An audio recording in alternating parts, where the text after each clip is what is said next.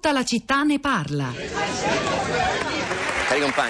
Cari compagni, oddio sì, lo so che queste sono parole che voi non usate più, però io in qualche maniera vi devo chiamare e devo servirmi di parole che in maniera chiara vi distinguano da noi. Noi che siamo i padroni, voi ci avete deluso, cari compagni e cari compagni, sì, noi vi abbiamo sfruttato per secoli, vi abbiamo messo a lavorare la terra dicendovi che era la nostra, come se qualcuno potesse essere il padrone della terra. Voi ci avete creduto, l'avete lavorata, vi abbiamo concesso di prendere la metà del raccolto, quando in realtà eravamo noi che vi fregavamo la metà delle vostre fatiche.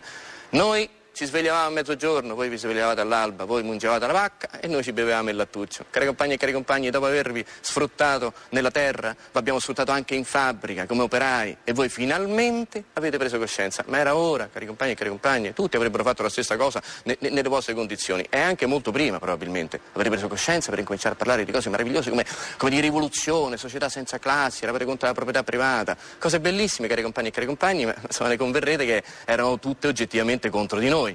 Infatti noi, i padroni, la borghesia, ci siamo difesi in tutte le maniere. Cari compagni e cari compagni, alla fine voi avete ceduto. Voi che eravate contro la proprietà privata siete quelli che adesso vogliono privatizzare, liberalizzare tutto, cari compagni e cari compagni. E penso anche ai vostri cugini cinesi, no? Che sono riusciti a mettere insieme il peggio, le cose che di più odiavate voi, ovvero sia il capitalismo e la dittatura. Cari compagni e cari compagni, i liberisti siamo noi, non siete voi. Non è che per prendere il nostro posto al potere voi vi dovete comportare come ci comportiamo noi da secoli.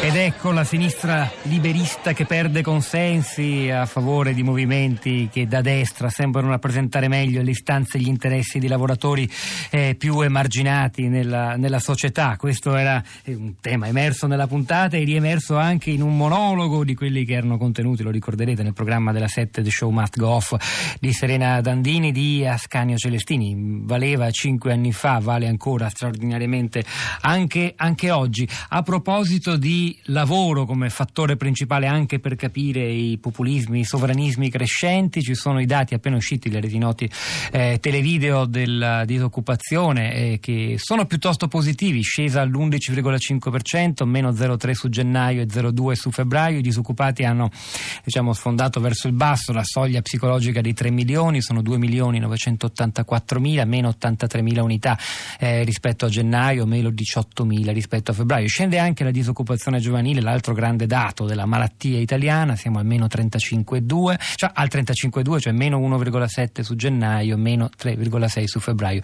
Crescono però gli inattivi, quelli che il lavoro non lo cercano, e questi dati, quelli della disoccupazione, il tasso di inattività non lo calcolano. Insomma, c'è poco da stare allegri, forse, in buona conclusione si può dire. E sui social network, Florinda Fiamma. Pietro, ciao, buongiorno alle ascoltatrici e agli ascoltatori. Sui social network abbiamo trovato una segnalazione di un'intervista molto interessante che parla proprio di posti di lavoro. Su Avvenire è stata pubblicata questa intervista a Richard Baldwin, un economista di Ginevra che è autore anche di un libro ritenuto dal Financial Times uno dei migliori libri di economia del 2016, in cui Baldwin dice, Pietro, che è superata l'idea di una battaglia tra i paesi per la conquista dei posti del lavoro, perché nella terza fase della globalizzazione il protezionismo non funziona più, essendo il commercio globale aperto anche alla robotica e alla telepresenza, per cui non avrebbe più senso proteggere i posti di lavoro. Invece ci spostiamo sui social network, sulla pagina La Città di Radio 3 e apriamo con un messaggio un po' polemico, quello di Spartaco, che ci scrive: coloro che voi con un certo disprezzo chiamate popolo, affascinato da proposte appunto populiste senza reale consistenza, è secondo la nostra Costituzione titolare della sovranità. Vorrei ricordarvi che il signor Monti dichiarò di aver voluto di proposito deprimere la classe media, che le crisi vengono create ad arte, quindi non dovreste meravigliarvi se qualcuno cerca di opporsi a tutto ciò. E invece Angelica ci scrive: confesso che quando penso alla globalizzazione e alle sue conseguenze mi convinco che le soluzioni avanzate dalle destre populiste e leghiste, Trump, Salvini, Grillo, Meloni, muri, dazi, anti-europeismo, no euro, autarchia fascista e chiusure, fanno leva sulla paura e sulla rabbia, incontrando il favore dei più deboli e raccogliendone il consenso. Ma le soluzioni proposte sono quelle che pagheranno proprio gli ultimi di ogni parte della terra. I dazi alzeranno i prezzi, l'uscita dell'euro farà esplodere il debito su di noi e sui nostri figli, l'autarchia ci lascerà da soli a fronteggiare le crisi, la finanza internazionale giocherà con la nostra moneta e il ritorno alla lira sarà come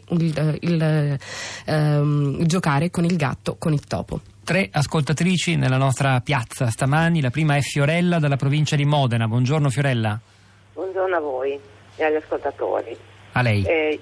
Allora, io ho mandato un messaggio che esaminavo il fatto di quello che ci viene detto dagli opinionisti, visto che ascolto molto la radio, e da esperti vari. E la mia impressione, cioè io sono una pensionata, 2 figli che lavorano, per cui dire proprio un'impressione di ascolto, è che in effetti, come dire, cioè loro vivono in un altro mondo, cioè veramente, cioè se vogliamo cercare di capire e di fermare, diciamo, quello che si diceva prima del fatto che arrivano i Trump, cioè non riesco, penso, come dire, che se non abbia la minima idea di cosa vuol dire la vita di una persona, anche se non è in miseria ma che sta perdendo il lavoro, che ha i figli, cioè veramente non hanno la minima idea. E quindi secondo lei, Fiorella? E questo non permette di analizzare realmente e cosa fare realmente, perché le cose possono cambiare. Non è che tutte le mattine mi diano dei dati, le statistiche, la povertà a livello mondiale modificata, cioè in Europa lo stiamo vedendo cosa succede.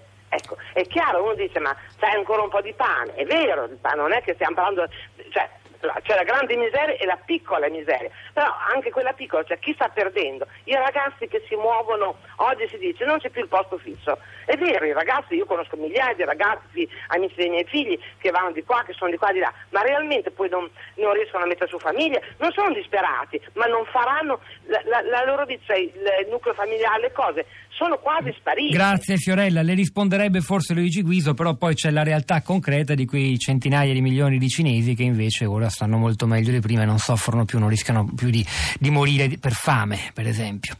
Il problema è che il mondo è complesso, è grande. Gabriella, buongiorno. Buongiorno. Anche lei dall'Emilia Romagna, da Bologna, se non sbaglio. Sì, da Bologna. Prego. Ecco, a proposito dei cinesi, io mi chiedo, ma fra un po' di tempo, anche quando ai cinesi aumenteranno le tasse per luce, acqua, qualunque genere, insomma, sociale di cui noi abbisogniamo, che cosa accadrà anche a loro? Perché se applicheranno gli stessi principi che hanno applicato a noi abbiamo avuto un periodo di benessere a cui è seguito un periodo di aumento, con la crisi, di aumento di tasse, benzina, la benzina è raddoppiata, la sanità costa, le cose, e chi è disoccupato oggi per forza è populista, ma non perché non vede alternative, e qui si sta anche inneggiando all'inflazione. Allora, per questa gente l'inflazione che cosa significa?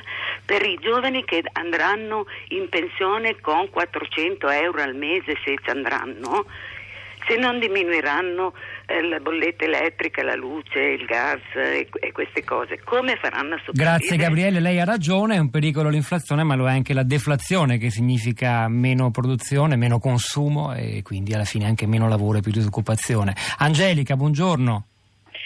Buongiorno, sono qui.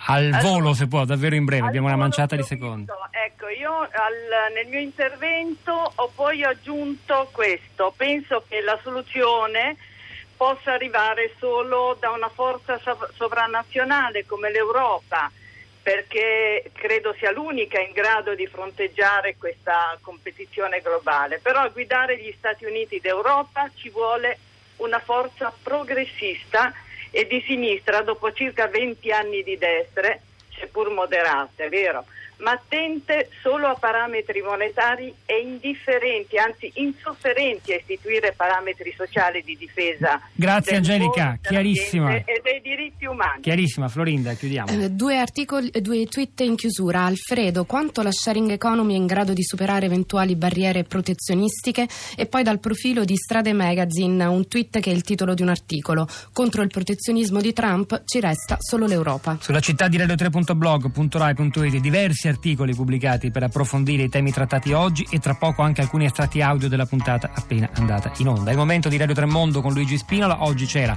alla parte tecnica Fabrizio Pacione, Piero Bogliese alla regia, Pietro del Soldà e Florinda Fiamma a questi microfoni, al di là del vetro Cristina Faloci che vi saluta insieme a Rosa Polacco e la nostra curatrice Cristiana Castellotti. Ci sentiamo domattina alle 10.